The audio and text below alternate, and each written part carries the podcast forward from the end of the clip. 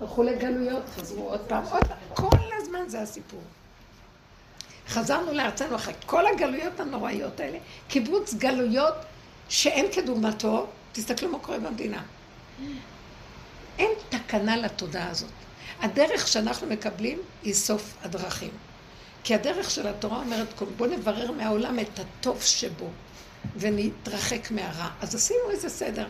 אני אגיד לכם את האמת, עם ישראל התערבב באומות ברמה נוראית, שגם היהדות שלנו מוטלת בספק הכי גדולה. אני רוצה רגע להגיד איזו נקודה שאמרתי אותה בבוקר. יש את איגרת אלדד הדני, שמעתם על זה אולי, שזה בזמן שהיו הגאונים בבבל, צמח, גאון צמח, שהיה אחד מגאוני בבל, אז אחד מעשרת השבטים התגלה בבבל, הוא בא מהמקום שלו, משבט דן, והוא הגיע לבבל, ואז הוא מספר להם שישנם עשרת השבטים, ושמפוזרים, אפשר לקח אותם סנחריב, לחלך וחבור, הרי גוזן, וכל המקומות האלה, והם מפוזרים, וגם יש את בני משה, שזו קבוצה של יהודים שהם ברובם משבט לוי, שהם נמצאים מעבר לנהר הסמבטיון, ואי אפשר לעבור את נהר הסמבטיון, הוא היה זה אז, לפני כל כך הרבה שנים מאז גלות בבל, אז אין מטוסים או דברים כאלה, אז הנהר הזה גועש ואסור לעבור אותו בשבת, בשבת הוא נח ואסור לעבור בשבת, אז הם לא יכולים לצאת משם, אבל הוא מספר עליהם דברים מדהימים, שהם סגורים בתוך עצמם, ויש להם סנהדרין, והם צדיקים גמורים, ויש בהם מקובלים גדולים, והם עובדי השם אמיתיים נוראים, והם עשירים ומתחתנים בתוך עצמם, כן? זה בתוך השבט. שבט דן? שבט לוי. הדן וכל השבטים האחרים מסביב. והם בקשר איתם. שבט דן אומר, אנחנו שולחים יונים לשם, והם מתקשרים איתנו. בקיצור, עכשיו, זה דבר... אני רוצה לספר איזה סיפור שאני גם אמרתי אותו בבוקר. אני הכרתי שני אנשים, אולי את מכירה אותם גם, מחוות שמשון, שהיו בעלי תשובה כאלה שהסתובבו בהודו ובכל מיני מקומות בסין וזה, ואז הם חזרו בתשובה והתיישבו שם באיזה חווה. היום כבר פרקו גם את החווה, יש עוד איזה זוג אחד, כן? יעל דרומי, משפחת דרומי. ואז היא למדה אצלי בסמינר, במכללה, הבת שלה. כן, הם היו גרים פה בשכונה, התחתנה עם דורון, משפחת דורון. בקיצור, אז הלכתי פעם, הזמינו אותי שם לתת איזה הרצאה וזה, ואז דיברתי בסוף גם עם הבעל, שהוא אמר לי שהבד"ץ עלה על זה, חזרו בתשובה ועלה על זה, שם היו עוד שמה באזור הזה, אז יש מחלקה בבד"ץ של שער השמיים, שהם מקובלים מהבד"ץ, שעכשיו נפטר איזה מקובל גדול משער השמיים, אחת איך קוראים לו, ואז הם... יש להם מסורת שהגאולה לא תבוא, הם פועלים בשביל הגאולה, עד שלא יחפשו ויגלו איפה עשרת השבטים, נעלמו. ואז הם ידעו שהם הסתובבו שם, אז הם שלחו אותם בשליחות, לחפש איזה צל של משהו. ואז באמת הם נסו כמה פעמים בשליחות שלהם, והוא סיפר לי כל מיני דברים שלא הצליחו, וכן, והיו, כן, פגשו כל מיני דברים מעניינים, שמיד איך שראו אותם ברחו ונעלמו ולא רצו להתגלות. דברים שהם עלו עליהם, קיצור, לא חשוב. אבל הוא אומר לי, תראי, הוא הביא לי את זה קלסר ענק, ואמר לי, תראי את התכתובת הזאת שיש לי. זה מתקופת הבד"ץ, מתקופת שמואל סלנט. שמואל סלנט, שהבד"ץ של העדה החרדית, הוא היה שייך לעדה החרדית, הרבנות ירושלים, הרבנות של זוננפלד, וכל החברים, כן, זה ירושלים, העדה החרדית. ואז הוא אמר, תסתכלי על התכתובת הזו, הם התכתבו עם בני משה. מהעדה החרדית התכתבו עם בני משה, ושלחו להם שאלה, איך אנחנו בגלות כל כך קשה, הם אומרים, שלחו לבני משה, בגלות כל כך קשה, ואנחנו רדופים בפוגרומים וסבל, וזה עוד היה לפני השואה, ותלאות שונות, ולמה מצא אותנו ככה, אנחנו שבט יהודה, בנימין, ושיריים של שבט לוי, שזה, היו יושבים מסביב לשבטים תמיד, מגרשי הלוויים ישבו, וכל שבט היה מחלקים חלק ללוויים, שם הם התיישבו, ואיך הכל, למה אנחנו סובלים ומה זה, והם שולחים להם שם מכתב בחזרה שהם נותנים להם כזה מוסר. הרגשתי כאילו רב אושר עומד ומדבר מפיהם, והוא אומר, אבל אתם התערבבתם, אתם לא ביהדות באמת, אתם לא שבט יהודה, הם לא קוראים לעצמם, הם קוראים לעצמם בני משה, ואילו אלה היהודים אחרי שבט יהודה. אתם התערבבתם באומות, אתם לומדים ממה שהם עושים, אתם הולכים בחשיבה שלהם, אתם, בגלל זה באה לכם כל הרעות והצרות, התרחקתם מהתורה באמת, אתם לא חיים את נקודת האמת שבאת. וואי, איזה דיבורים קראתי שם, פשוט. וכשקראתי את זה אמרתי, איזה אמת שהזכירה לי את הדרך מאוד מאוד בעבודה. ובאמת יש איזה סיפור שבקהילות האשכנזיות אומרים בשבועות את הפיוט הזה, הקדמוס מילין. את מכירה את זה? הקדמוס מילין, שזה מסורת שבקהילות וורמייזה, מקהילות וורמייזה, היה שם איזה גזרה פעם והם לא ידעו מה לעשות, ואז ההצעה הייתה לשלוח לבני משה, שהם ידעו, יש מסורת שהם יודעים שיש מקובלים וצדיקים מאוד מאוד גדולים שם, שיתנו להם עצה איך להימלט מהמחשף מאוד גדול שהיה עושה אצל המלך זימונים של כל מיני פילוסופים, ויכוחים כאלה דתיים, וגם היו מזמינים את חכמי ישראל, הם מאוד פחדו ממנו, כי ידעו שאחר כך הוא יכשיל אותם ותהיה גזרה נוראה. אז הם שלחו את רבי מאיר בר יצחק, שהוא היה השליח ציבור, ואמרו לו, תלך אתה עם איגרת מידינו מעבר לנהר הסמבטיון, תעבור בשבת, כי המצב בפיקוח נפש, התירו לו לחלל שבת, והם ידעו איפה שזה נמצא ולעבור את כל המרחק הגדול. לפני השואה זה היה? זה היה לפני 500-700 שנה. משהו רש"י. כן, משהו רש"י בערך, לא? איך? בתקופה של רש"י, כן. רש"י זה לפני איזה 800-900 שנה. משהו כזה, ואז זו הייתה קהילה בוורמייזה, ואז הוא עבר, אז הם קיבלו אותו, קיבלו את האיגרת, הוא נתן גט לאשתו, ושלחו במקומו מקובל חיית, מקובל אלוקי, חכם גדול, והוא בא לכאן ועשה זה נס, זה סיפור ידוע. כן. מהסיפור של, אתם מכירים את זה? זה שמעתי. של הקדמוס מילין, כן, יש לזה סיפור. שליח ציבור רבי מאיר בר יצחק, כן? והוא כתב את הפיוט הזה ומסר בידי החיית להביא אותו, כי הוא כבר לא יכול היה לחזור. אז גם הוא לא יכול לחזור, הם פשוט החליפו את המקומות. והוא הציל אותם. זאת אומרת שיש לנו תעודה מהנושא של בני משה, שיש קבוצה כזאת. עכשיו, אלדד הדני, כשהוא מספר להם על בני משה וכל זה, אז הם, שיש להם מילים מסוימות, שהם מאוד צדיקים ומאוד עשירים והם מאוד מאוד, מאוד מובדלים ושומרים על עצמם מאוד מאוד שלא יצאו מדלת אמותיהם בקיצור.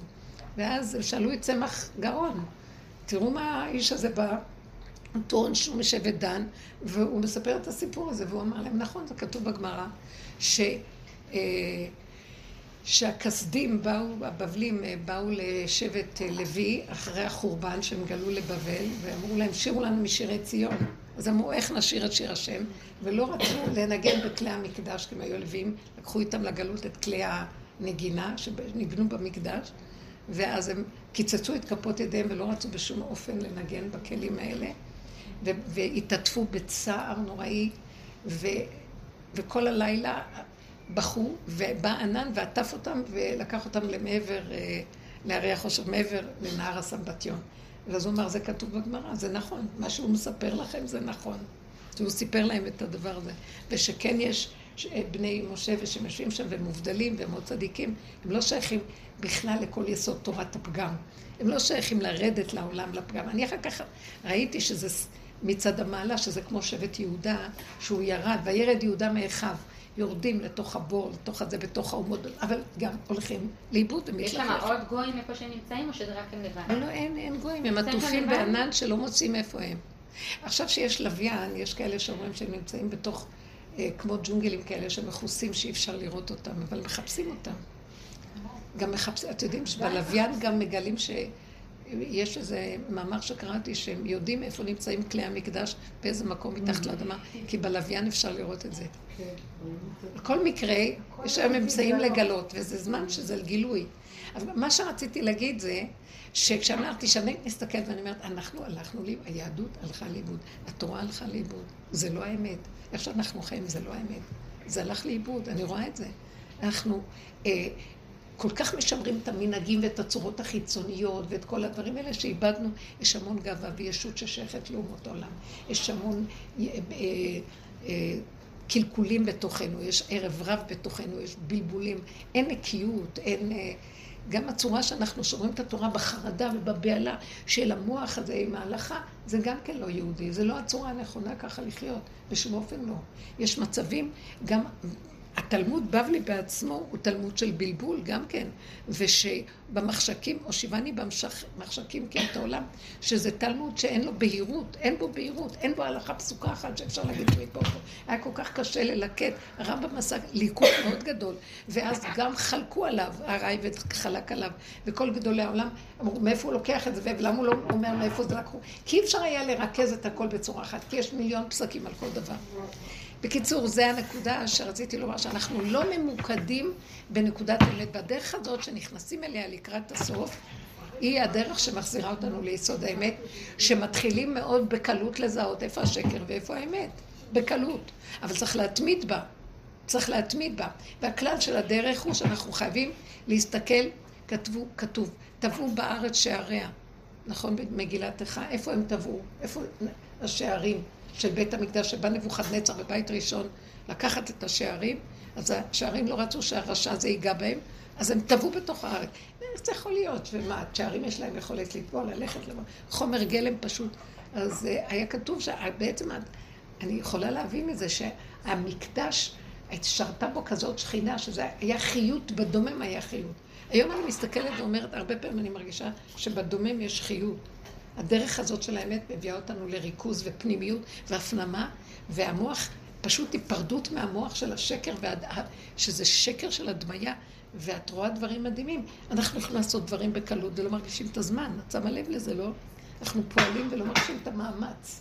זה רק עוד המוח מפעיל אותנו בלחץ. זאת אומרת, עם ישראל הלכו לאיבוד בתרבות המוח, בחרדה המוחית, בריבוי, בספק, רש"י אומר בפרשה הזאת, הוא אומר להם, ואני יודע שאתם לא תישארו הרבה זמן בארץ שאני נותן לכם, אתם תצאו לאומות העולם ותעבדו שם מעשה ידי אדם, עץ ואבן.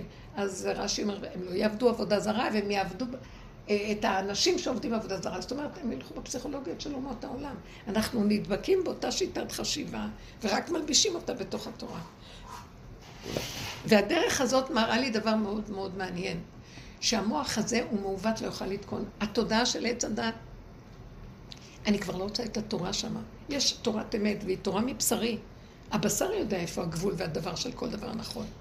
ההתנהגות המידתית הפשוטה של האדם, כשהוא חוזר אחורה ודן ושופט עצמו, ורואה את השקרים שלו, ורואה את הבלבולים שלו, ויש לו כבוד לנקודות הקטנות, והוא רואה את הגבול ונכנע לגבול ומקבל, דן ושופט את עצמו, ורואה את הענונים שלו, כמו יום הכיפורים, בסוף הוא מגיע לגבוליות, שהגבוליות מדברת ואומרת לו מה הוא צריך לעשות, למה הוא צריך להיות בספקות ובבלבולים כל הזמן. תן תכף דוגמאות. הנקודה הזאת היא א' ב' היא ירדה, זאת אומרת, אני מחפשת, השערים נמצאים באדמה, בתוך הטבעים שלי, טבעו בארץ שערה, בתוך הטבעים, כשאני הולכת איתם, מסתכלת החוצה, אז הוא עושה לי ככה, ואני כועסת עליו, ואני אומרת לו, מה את כועסת? זה את, זה לא הוא, זה הכעס שלך, בוא ניקח דוגמאות, כמו שהיינו עובדים פעם, זה הכעס שלך, זה ההתנהגות שלך, זה... עד שאני מגיעה לגבול, גבול, גבול, גבול, ובסוף אני אומרת, נכנעתי, אני כבר לא מתווכחת עם דענם, לא מדברת, לא כלום, אין לי כוח אפילו להגיד מילה. בשביל מה? כי אני יודעת שאני בסכנה. כי הם נמצאים בבלבולים, ואז אני לא אוכל לסבול את הבלבולים, ואז אני אגיד מילה, הוא יגיד לי 3-5 מילים על כל דבר, ואני מתערבב, והלכתי לאיבוד. אסור להתרחב בשום צורה.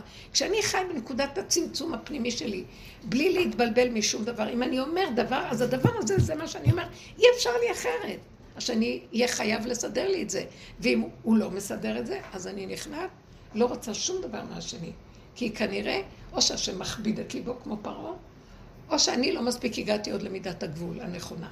כי הגבול מדבר אמת, והשני זז לפי מה שאת מדברת. זהו, זה לא רעיוני, זה מהבשר. הבנתם מה אני מדברת? אבל צריך ללכת עם העבודה הזאת עד הסוף. אבל אנחנו, המוח שלנו גונב אותנו. מה זה יסוד עץ הדת? שהמוח מספר סיפורים. אני עושה הרבה תרגילים עכשיו. שאני לא... אני יושבת, ואני אומרת לעצמי, אני לא רוצה... אני רוצה להיות עכשווית, הווייתית ועכשווית. אני יושבת. אז אני שותה, אוכלת. אחרי כמה זמן, שקט לי, בסדר? אז המוח רוצה לקום ולהפליג, כי המוח לא ייתן לך שאת בשקט. ואז הוא חושב, בא לו איזה מחשבה, הוא מצייר צורה, נהיה לו דעה, נהיה לו משמעות, נהיה לו פרשנות, מתחיל הרגש לפעול, הוא הלך לאיבוד. אני שמה לב למערכת הסיפורית של המוח, של עץ הדת. אני לא רוצה לחיות שם. אני רוצה כל הזמן, אני מפריעה ואני רוצה לחזור להווה. אני חיה בהווה, אני חיה את הרגע. עוד פעם, נלחמת עם הכוח הזה עוד פעם. לא מוכנה לספר סיפור. אני שמה לב שהמוח שלי מצייר, אני רואה איך זה עובד. והמחשבה, המוח מצייר לי את הציור, זה מתקבע, יש לי דעה, יש לי פרשנות, יש לי משמעות, יש לי התרגשות, יש לי התפעלות, הלכתי לאימוד. לא רוצה את כל, לא רוצה להאמין לסיפורים שלו. לא רוצה, אני רוצה רק להקשיב לבשר ודם, מה שהוא אומר. לא רוצה להקשיב. זה בסופו של דבר, מהבשר ודם יבוא לי גם חוכמה ושכל, אבל לא מפשר בוח. כי היא מתרחבת לי. בואו ניתן דוגמאות של המקום הזה. כשאדם יודע להבדיל את החלק הזה, מתחיל לגוע בבשר, בלוחות הראשונים, בתורה של האמת מבשרי. זאת תורת אמת. זו התורה הזאת שיש לנו, אבל היא מדויקת, היא מידתית. הגאון מבילנה אומר, אם לא המידות, תורה למה לי. אם אני משתמש בתורה, במוח, וזה מה שקרה לנו בעץ הדת, הלכנו לאיבוד בתורת הדת, צורת הספריות, ולא במידות. כל אדם צריך לדון ולשפוט עצמו על הגאווה שלו, על הקינה, על השנאה, על הנקמנות, על הנתנות, והכחנות, והנצחנות, הקמצנות, והחרדה, והדאגה, והבלבול, ומה לא. וזה, השני רק מראה לו את זה, זה לא קשור בכלל לשני. ואם האדם מצמצם ומצמצם ומצמצם וחי, הוא מתחיל לקלוט דבר אחד, אסור לו להתערבב עם הסובב. אם הוא מתערבב עם הסובב, הלך לאיבוד. בשנייה, הצרת מדביקה אותי ואני יוצאת החוצה. ואני גם כן מפליגה, וגם אני מתרצת, מצדיקה, מאשימה, כאובה, מתחרטת, מתנצלת ומה לא. שקר, תודעת עץ הדת. מה שאני מראה? הוא מראה לי את עצמי. יש לי שאלה. אני לא מבינה, אני ראיתי אסור לי לחיות פה. אם אני חיה פה זה רק בכדור שלי, עם איך שאני, מהחגורה ומטה, אסור לי ללכת עם הדפוסים של המוח. רגע אני אומרת מילה, הלך עליי, אני בסכנה מאוד גדולה, תדעו לכם, מי שחי עם האמת, הוא חי כאילו בטופ של הכדור. הוא מסתכל על הכל ורואה, חבל, מעוות לא יוכל לתקון, עולם יפהפה, עולם מדהים.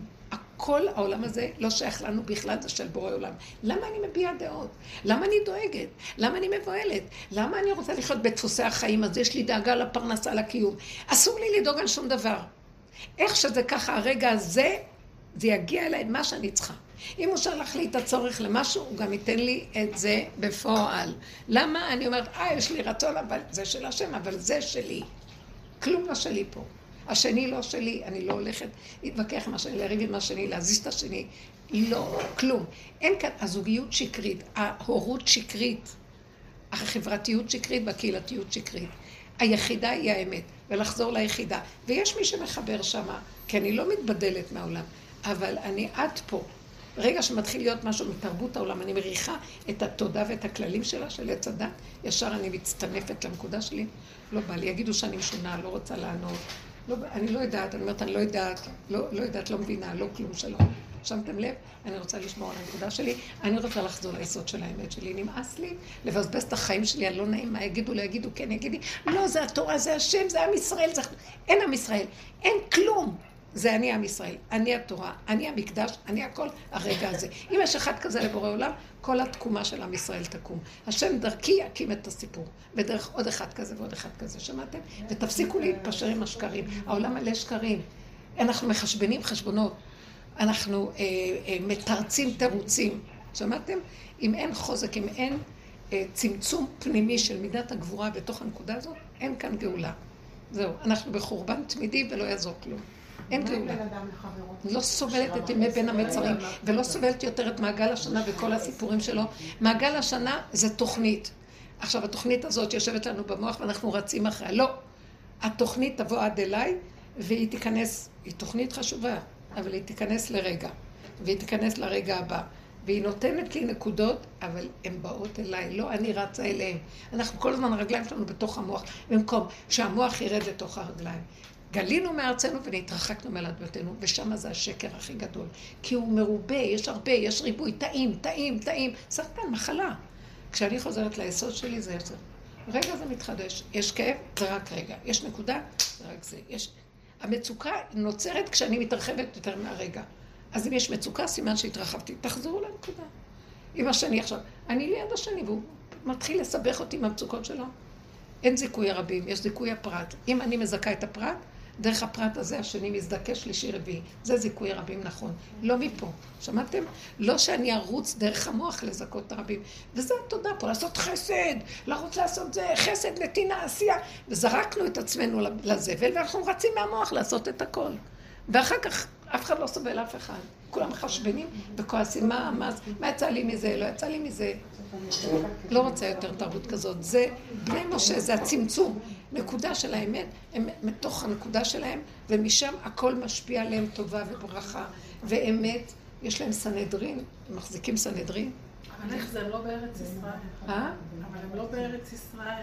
סנהדרין יכולה להיות בכל מקום. הם בגדר ארץ ישראל. איך רבי נחמן אומר שאומן זה גדר ארץ ישראל? לא, כל צדיק הוא בחינת ארץ ישראל. איפה שיש צדיקים אמיתיים זה גדר ארץ ישראל. זה לא ארץ ישראל, אבל זה כיס קטן. זה ענן מעבר לעולם. פסוק טוב מעט לצדיק. מה? רבוש פירש את הפסוק טוב מעט לצדיק מהמון רשעים רבים. כשהצדיק מתמעט, המון רשעים. רק אין אמת במוח הזה. המוח הזה זה הריבוי. זה תרבות, מלשון ריבוי. תרבות אנשים חטאים. לא יכולה לסמוד כבר. תקשיבו, כמה אפשר לעבוד על עצמנו? ועוד פעם ועוד פעם ועוד פעם. רמים, נופלים, נופלים, קמים. די, זה התשת כוחות, זה התשת. זה שיגעון, זה נידון לכישלון ושיגעון. שלום לא רוצה, זהו. אבל זה אותו עולם, אני באותו עולם כמו... כולנו, אני לא שם, אני גם נופלת, אבל הסכנה גדולה. תחיו את הנקודה ולחזור עוד פעם, נקודה ולחזור עוד פעם, נקודה ולחזור עוד פעם. אני הייתי השבת עם בעלי לבד, יותר מ5 מילים לא אמרתי. זה התשופה עלינו. הייתה שבת מדהימה, הייתה שבת נחמדה, שקטה, 5 מילים, בקושי גם לא, אני לא זוכרת שדיברנו. הוא למד ואני למדתי וקראנו, כל אחד אכלנו טוב, ישנו, הכל טוב, שלום, לא צריך כלום. שלום על ישראל. ולמה את מדברת על זה בכל זאת? מה? ולמה את מדברת על זה בכל זאת? לא. כשאנחנו מוציאים משהו, אז היא אומרת לי, אם את שם, אז את שם. לא הבנתי. למה אני מספרת דוגמה? אוקיי. לא הייתי צריכה, אני לא עושה דבר טוב שאני מספרת דוגמה, כי אני חושפת את האמת החוצה, ואז היא נהיית שקר. צודקת. כן. אז לא להגיד. זה מה שאני שואלת. אז לא להגיד. נתתי לכם דוגמה. להגיד. כן, אנחנו מודד היה לי בשבוע שעבר. תראו, אל תכשילו אותי. לא. כי שאלה כזאת היא גורמת לי כאבים. למה אמרת? למה סיפרת? ממש היה... לא, לפעמים כשאנחנו נותנות דוגמה, אז הרבנית אומרת, אם את אומרת את זה, את עדיין כואב לך. כי אני לא אמרתי את זה מטעם זה. סיפרתי לך מקום שלא היה לי שום כאב. את מדברת מטעם, יש ככה ויש ככה, ומה עושים? לי אין שאלה מה עושים, אני רק סיפרתי מצב. אוקיי, אז את כבר בואו. זה טוב. יש לי שאלה. כן. שבוע שעבר, נסעתי לאיזה מקום, וגיליתי, פגשתי שם חברה, וגיליתי שהחברה הכי טובה שלי, שהיא בת בית, חברה שחיה אצלי, באה אליי, הרבה אצלי, הסתירה ממני איזושהי קבוצה בתוך הוואטסאפ, קבוצה של חברות שאני מחוברת איתן. למדתי באיזה מקום ועשו קבוצה. ובת החדר שלי, חברה שלי מביתה, לא רצתה שאני אדע, נכביעה את זה ממני. וביום הראשון האחרון, השם הביא אותי לקבוצה במקרה. ומה ראיתי? ראיתי ש2.5 בקבוצה, ובעצם היא הכביעה את זה ממני, וזו בחורה שחיה אצלי ברוחנית. מה הפסדת שהכביעה ממך? מה הפסדתי? לא, אנחנו חברות. זה כאילו למדתי אצלך עכשיו בנתיב בינה, ופתחנו קבוצה של נתיב בינה, כן? והיא גם הייתה איתי בנתיב בינה, והיא הכביעה את זה ממני שיש קבוצה של החברות, והן נפגשות, והן מדברות, ושולחות וואטסאפים, והיא בת, היא גרה לי, והיא באה לגוד של בת, נוכל תצאים, צריכות חיתי, מדברת אותי, מעוברת לה, עושה להובלה, עזרתי לה לנפות, עזרתי לה לנפות, ו2.5 מחבאה ממני שיש קבוצה של נתיב בינה. יאללה, מחפשת לך בעיות, אה? מחפשת לך כאבים, מחפשת לך... השם הביא לי. למה הוא הביא לך? יום ראשון שעבר הכניסו אותי לקבוצה. השם פגשתי מישהי בתל אביב. בסדר, אז למה? אז מה אכפת לך? ידעתי נפקדות. זה עוד הטבע. אוכל לחמי, גדיל עליי עקב. הרגשתי מתגדות. אוקיי, זה עוד הטבע. אמרת לה משהו? לא אמרתי כלום. לא אמרתי כלום, אבל נזכר לי. היה שם בגידה באמון. אוקיי, בוא נגיד שעכשיו זה דוגמה טובה מהעולם של עץ הדעת. כי בעולם הזה יש אמון, והיא בגדה באמון. שמעתם? באמון ואיזה כלום. זה בוגדנות אחת גדולה מכף רגל ועד ראש, מההתחלה ועד הסוף. אין אמון. קהלת אמר את זה. במקום המשפט, מקום הרשע, שם הרשע. אם שמה, שזה צריך להיות המקום של המשפט, שם הרשע, אז מה את מצפה בקהילתיות וחברתיות וכל זה? וכל הזמן זה הכאבים של בני אדם. ככה זה. אבל בתכלס שזה קורה זה כואב. אז למה זה כואב? לא, כי אני מאמינה בהבל, כי הלכתי אחרי אלוהים אחרים.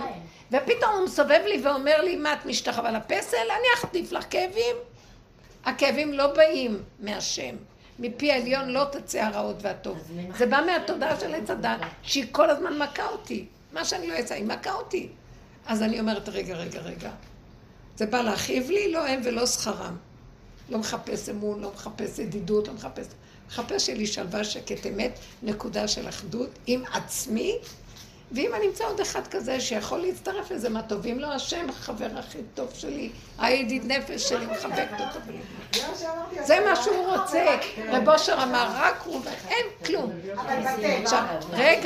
רגע, אין טבע. הפכנו את השם לטבע. סילקנו את השם מהטבע. הדבר הזה מראה לי, אם יש השם, אם אני מחוברת נכון, לא טוענת על כלום. למה שאני אטען כשאת רואה משוגע עובר ברחוב? צועקת, הוא משוגע, צורחת, הוא משוגע. סליחה, הוא משוגע. תודעת עץ הדת היא בוגדנית, כי היא מתהפכת. אז אם אני לא יודע את זה, כל היום אני אהיה בכאבים, איך עשו לי את זה, וזה כל הטלנובלות של כל העולם פה. מה אתם כאובים? פסיק רשע ולא ימות, כאן גר הדבר הזה. כי גר אנוכי בארץ, מה הסיפור?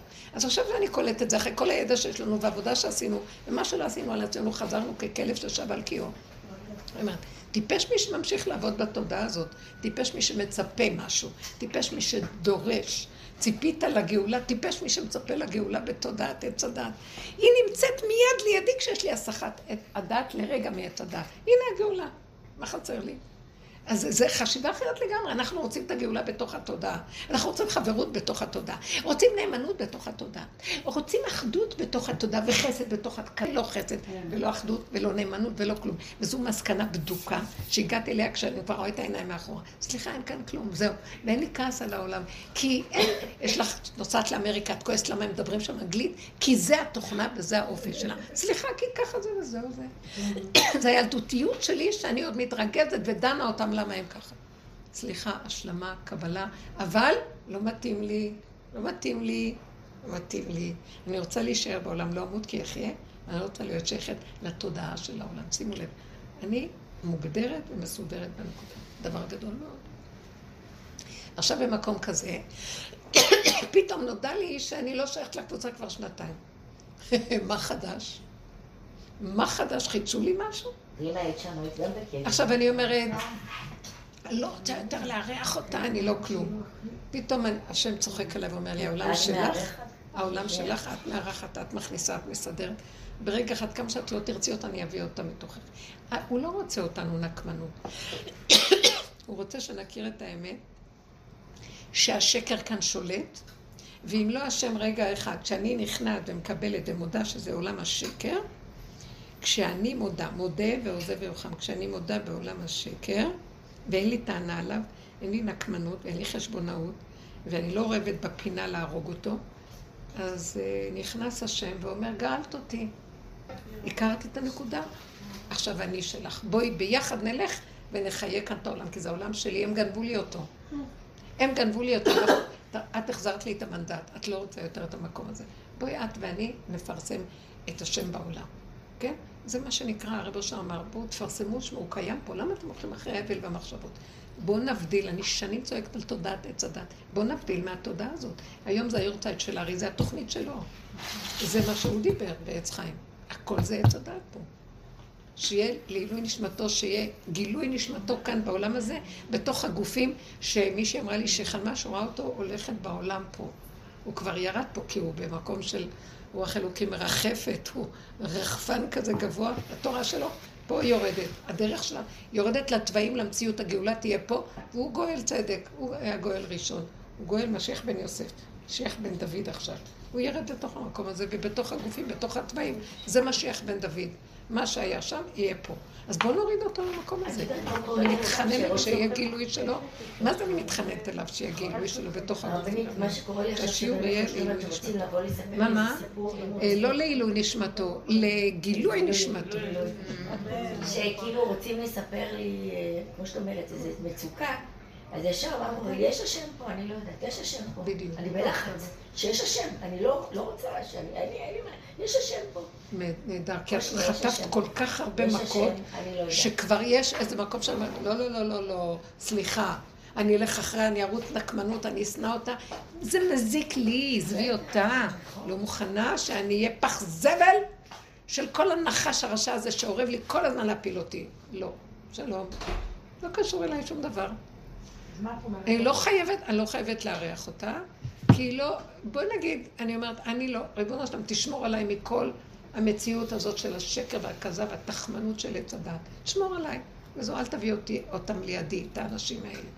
רק שזה אתה בתוכם זה משהו אחר. ככה אני אומרת לו כל הזמן, שמור עליי מהם, שמור עליי. והוא מביא אותם לידי, ואני לא רוצה לדבר, כי הדיבור, הנחה שרוכב על הדיבור, זה ההבל פה. ישר הוא מקשר וישר מקשקש. דרך הדיבור אפשר ליפול הרבה. לא להגיד ולא כלום. אני תמיד סיכנתי את כל המדרגות שלי בדיבורים פה. גיליתי לכם את כל הסודות שלי, אין לי כלום. אני האחרונה שהגעה. אני רק מדברת. אסור למסור את הסודות. אחרונה חביב. אני האחרונה. כאילו אני מרימה את הזה ואומרת, יאללה, יאללה, יאללה. כולם תימלתי. העבודה היא מביאה אותנו לגבול הנכון, ואין לי חשבונות, ולא אכפת לי. יעזבו אותי, שיעזבו, שילכו. בנקודה שאני לגמרי טוטלית עם הגבול שלי, הכל חוזר, ובכלל, שהם יפחדו עכשיו, למה שאני יפחד? אתם קולטות? זה העבודה של הגבול. היא מביאה אותנו למקום הזה. למה שאני אפחד מהם שמעזבו, ואז אני אהיה לבד ועולמי? אני לבד, כיף לי. כי השם, מהנקודה שלה, בסוף, של הגבוליות, משם איזו שכינה כמה עוטפת אותך שלא תלוי בשום דבר.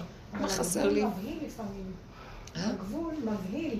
הוא מבהיל, ואת לא תתני לו להבהיל אותך. זה המוח מספר לך סיפור שזה מבהיל. אין סיפור. אין סיפור. לא להקשיב לו. אז זה גבול, ברגע שאת לא מקשיבה לו, כי זה השקפה, אז את בגבול. בן אדם שהוא בגבול, אוטיסט, לא יודע בגבול, לא בגבול. זה מה שיש. זה כבר רגיעות, אתם מבינים? למה שאני אתן את המשקיף, להשקיף עליי ומכאיב לי? אתם קולטות מה אני אומרת? לא להשקיף. המשקיף מספר סיפור. זה מעניין שהשם יביא אותנו למקום הזה, כל אחת למקום אחר. אם החלטתי שהזוגיות מביאה לזה, אז אני רואה שהחברה הזאת עושה... זה כל אחד ואיפה שהוא, זה לא משנה. זה לא משנה. זה יותר תרגילים בעצם, כי בעצם זה הקשר שלנו. לא משנה מי. העיקר שאני יודעת, שאני בגבול שלי, הוא מציל אותי, ואני חייבת להיות נאמנה לו, כי זה הגבול שלי, זה השכינה שלי. בטבע, היא משם קמה, מחבקת אותי, שאני נשארתי נאמנה לה, ולא מכרתי את עצמי בריצוי ובדאגה לסובב. לא שלי הסובב, קודם כל אני, זה לא אנוכיות. משם אני מקימה את השכינה, והיא מחברת אותי לכל דבר, וכל אחד רואה ואומר, זאת האמת. למה שאני ארדוף לכל העולם ותרצה את כל העולם? כי גם התורה שאומרת לנו, תרצה, זה לא נעים, תעשה חסד, השני סובל. זה שקר של התורה. זה עץ הדת, התורה נפלה לעץ הדת, לא רוצה יותר. זה לא נכון, יש השם בעולם שיסדר את עולמו. יש השם בעולם שיגאל את המקדש שלו. עברנו לעבוד במחנה שכינה, לא במחנה לוויה. הלא, הר הבית היום זה מחנה לוויה. זה העיקר של כל העבודה. אסור להיכנס. ואנחנו בנפש עובדים במחנה שכינה. מכינים את המקום הזה שמאליו הכל קורה. למה אני צריכה לרוץ ולעבוד כל כך קשה על הסיפור? שיתגלה השם ויסדר את עולמו. אתם לא מבינים איך שהוא מסדר הכל. אבל תלכו עם הנקודה הדקה של החיבור העצמי של הדבר. וזה כתוצאה מהרבה עבודה של פירוק עץ הדעת. עכשיו אני יכולה להגיד, פירקנו הרבה שנים. את מבינה, תמר, מה עשינו? תני לי דוגמה מהמקום שלך ואני אסביר לך. תגידי איזה משהו שקשה לך. יש כאן איזה משהו שהוא ראוי לברכה?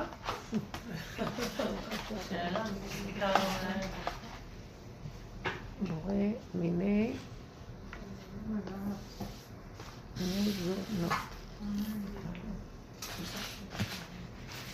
צלחתו.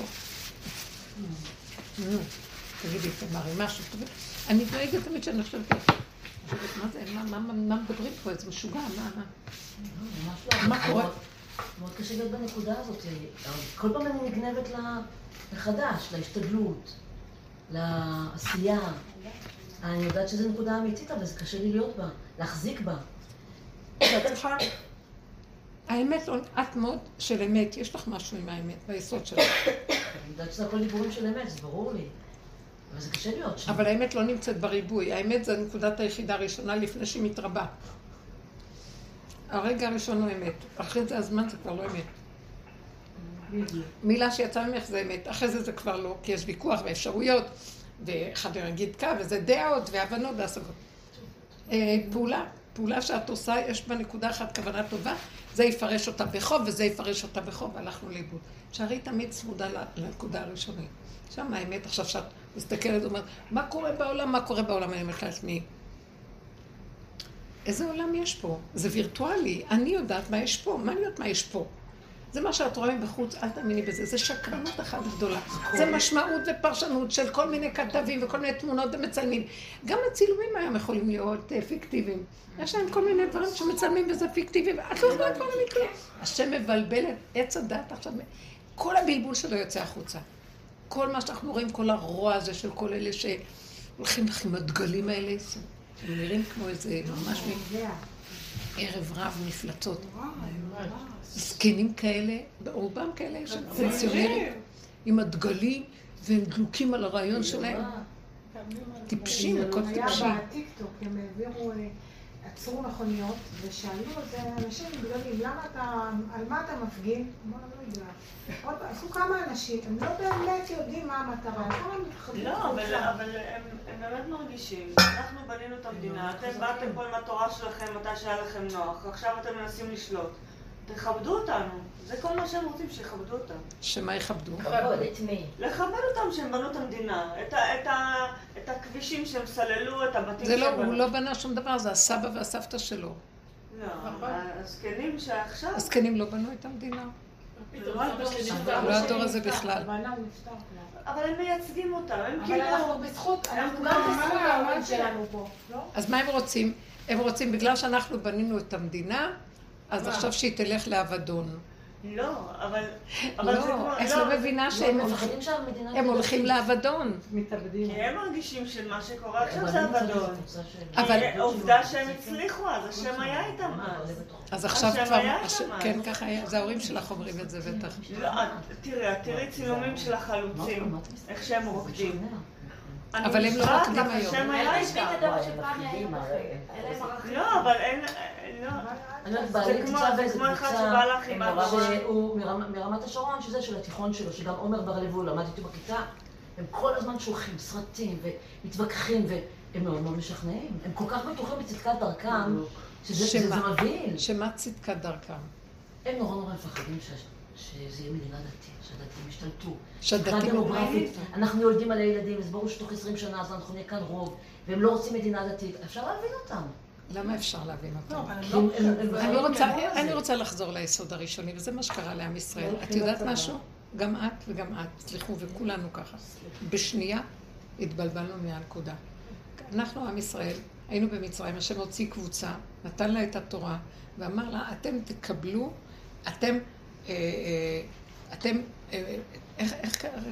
אתם תהיו לי ממלכת כהנים וגוי קדוש. אני נותן לכם מערכת חוקים שתשמרו חזק חזק בתוך החוקים ולא לזוז מהם, כי אני שם אתכם בתוך הנחשים והקרבים, אבל עם החוקים שלכם, דרכם אני יורד, אנחנו נעשה כאן תיקון מסוים, כמו שהוא רצה מהאדם הראשון ברגע שהוא הנחית אותו בגן עדן. אני רוצה לשעה אחת, זה תיקון, ואחר כך נרים את הכל ולא צריך יותר. אז אני הורדתי אתכם, אתם קרואים אדם, כי אדם הראשון חטא, אז בואו ניקח קבוצה, זה לא יהיה אחד, עם שיהיה לו כוח אלוקי, שהתורה בתוכו, ושהוא עם שמונהג בהנהגה, שהיא מעבר לעולם של עץ הדת. מסכימים? טוב. אז הוא נתן כללים מאוד חזקים, ואנחנו פירקנו את הכללים. הוא אמר להם שאתם נחצים לארץ ישראל, אתם מחסלים את כל מי שנמצא כאן, הם יהיו לצנינים בעיניכם, כל 7 העמים שהיו כאן. יש מלחמת כיבוש וככה, התורה לא הרגה את כולם מיד, לא. אלא הרימה, נתנה להם 3 אפשרויות, מי שרוצה להיות גר ותושב, אז חייב לקבל עליו את מצוות בני נוח, וחייב לשלם מיסים, ולעלות ולכבד את עם ישראל, שזה הכללים שלו. מי שלא רוצה, יכול לצאת ולעזוב. מי שילחם, אנחנו נקסח אותו. 3 אפשרויות, יהושע חילק פתקים פשקווילים וזרק לאומות העולם. והייתה כאן מלחמה שלא נגמרה. הם הפסיקו, התחילו להתנחל, כל אחד איש קרמו וזיתו, ועזבו את המהלך הזה, ואחר כך הגויים קמו עליהם ולמדו אותם והלכו במעשיהם, והתערבו בגויים והלמדו מעשיהם, והזבחו את בניהם, בנותיהם, לכל כנען, לכל... עכשיו, מה שאת אומרת, הם באים ואומרים, אנחנו, יש משהו בדברים, מפחדים מהיהודים, יאללה, קדימה, תלכו לעזאזל. סליחה, למה באתם לפה ולא הלכתם לאוגנדה? למה אתה שייך? לצרפתים, לאמריקה, אתה יהודי? מה זה יהדות? יהדות זה קבלת התורה, מה פשוט כאן יותר? מה זאת אומרת יהודי, אבל בלי, אז אתה לא יהודי. סליחה, היהודי, אבל מה שאני רוצה אני אעשה.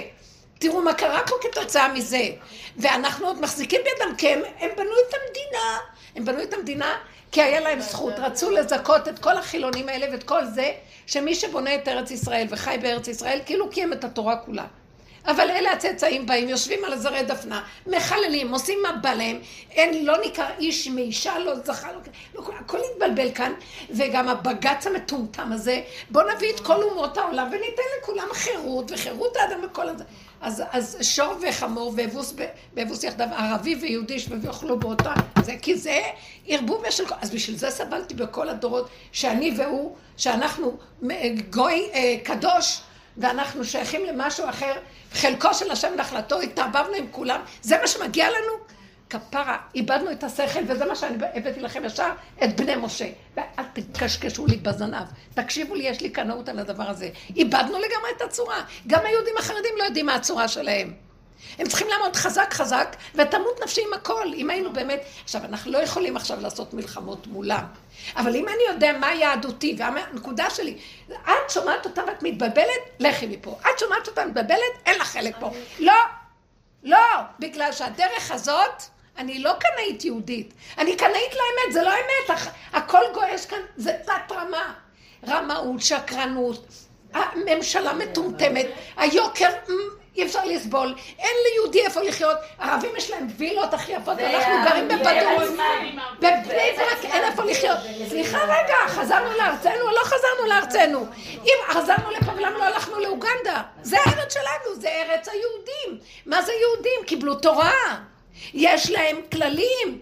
הכל אפשרי, הכל אפשרי, הכל אפשרי, לקחו, עשו, שמירת שבת, זה שמירת שבת, נכון שגם היהודים הלכו לאיבוד, מרוב, בגלל זה הם לא יכולים לסבול אותה, כי אנחנו גרמנו, כי אנחנו בדקדוקים המטומטמים שלנו של כל תורת הגלות, שלא רוצים לסדר אותה, חזרנו לארצנו, ותורת ארץ ישראל היא שונה, היא תורת מידות, היא תורת ישרות, היא תורת נקיות, היא תורת אמת, היא תורת אהבה, בין יהודי ליהודי, הליטאים מחזיקים מעצמם כאילו הם, החסידים בקדושה שלהם ברחו, וכל אחד הם חושדים בו שלא מספיק בקדושה, והוא לא מספיק תורני, וכמו שבבית שני, שנאת חינם הייתה, הם היו הכי צדיקים, תלמידי חכמים עצומים, כל אחד חשד שהשני הוא צדוקי. תקשיבו, מרגו אחד את השני בגלל החשדות האלה. אל תדברי עכשיו, כי אני בטרם של הדיבור, רק רגע. המצוקה הזאת, תקשיבו, זה מה שאמרתי לכם בהתחלה, תבינו אותי על בני משה, הם בבועה, הם מובדלים, הם תפסו את הנקודה ולא זזים ממנה. מה קרה לנו? וזה מה שהבג"ץ שלח להם, למה אנחנו במצב... והם אומרים להם, התערבבתם באומות, הבנתם מה דיברתי? אבל זה איפה שאנחנו כולנו. ועכשיו אני ניגשת פה ואני קמתי רגע אחד ואמרתי, אני איבדתי את האמת שלי. מה פתאום שאני אתרצה יותר מדי? רציתי כדי לקרב. לא, אז נגמר שלום, עכשיו אני. אם היה מבורא לנקודת האמת שלנו, היינו מקימים את השכינה והייתה נלחמת לנו. והנותר בציון קדוש יאמר לו, כולם יעלמו מפה, אני מבטיחה לכם. יישארו מתי מעט שהם קדושים וטהורים להשם. השם לא חפץ בכל אלה. מה יש לו מהם? זכר עם נקבה, נקבה עם נקבה, החתול עם העכבר, מה הולך כאן? שקר ותרמית הכל. לוקחים את האזרח העלוב הזה, כל הזמן דואגים שהכלכלה תהיה כאן של השירות, אבל הורגים את האזרח הפרטי. שלא תהיה אינפלציה, מחירים. העיקר שיראה כאילו שפע, כאילו זה, והבן אדם עובד כמו מטומטם, משועבד לתודעת כלכלה מטומטמת שגורמת לנו למות. לא, אז זה לא תורת אמת. למה יש תחת גפנו ותאנתו ולא חסר שום דבר ועד אליך בכבוד יגיע ואין רעב ואין זה ודאיש ישיג את בציר ובסיר את זרע, תראו איזה שפע, תראו איזה, מה התפיסה המטומטמת שלכם? גנבים, גונבים את האזרחים, לוקחים את הכספים שלהם, כל המשרות הרמות הדביליות האלה, זה כנסת מטומטמת, בגץ טיפש, אף לא באוויר, מלא ערבים, מלא רוסים, מלא גויים, ואף אחד לא יודע, לא ניכר דל מפני שום, אז מה עשינו פה? עכשיו תגידי, לא, אבל הם צודקים. את כבר לא יודעת מה אומרים, שילכו להזזל. שמעת אותי? פאניקה נהית לנקודה שלי. נמאס לי, אני לא מדברת מהיהדות אפילו, מהאמת. איזה אמת זאת? שאדם מוכר, עזבו עכשיו את הדת. אני מוכרת את מה שאני... נתן, קחו את הילד, אמא וילד. מתנה לו את הנפש שלה. קודם כל ההיריון הכי קשה. אחר כך... כל גידול הצער, לקום, כל ההם. אחר כך מה לא עשתה בשבילו, לא. חברתית, נפשית, רגשית, צדקותית, עלק מה לא. ובסוף הוא קם אליו ואומר, לא רוצה לקח אותו פה. אז היא אומרת לו, טוב, מה שאתה רוצה זה תרבות חדשה, זה לא לגוע בנפש של הילדים ולא לגוע. אז אני עבד שלו והוא מנצל אותי ואני זה, יאללה, קדימה. ואחד עוד אומר לה, אמא שלו, ואני הולך להתאבד, אין לי חיים. הוא כל היום מאיים עליה בהתאבדות. אמרתי לה, את יודעת משהו? תגידי לו, עוד פעם אתה אומר התאבדות? תלך החוצה, תעשה את זה מחוץ לדלת, אני לא רוצה בבית שלי שתתאבד, תתאבד בחוץ שנתה, לא פה. הוא היה נדהם, אחרי כמה זמן הפסיק לדעת, אמרת לו, צא החוצה, תעשה את זה בחוץ, לא מעניין אותי מה אתה הולך לעשות. הגעתי לגבול שלי ונגמר לי, אני רוצה לחיות חיים טובים, אתה לא רוצה לחיות אצלי, לך תתאבד ברחובות. לא מעניין אותי מה שיקרה לך, נגמר לי, קודם כל אני אחיה. שמעתם? זה נקרא אמת, עזבו עכשיו תורה, זאת התורה.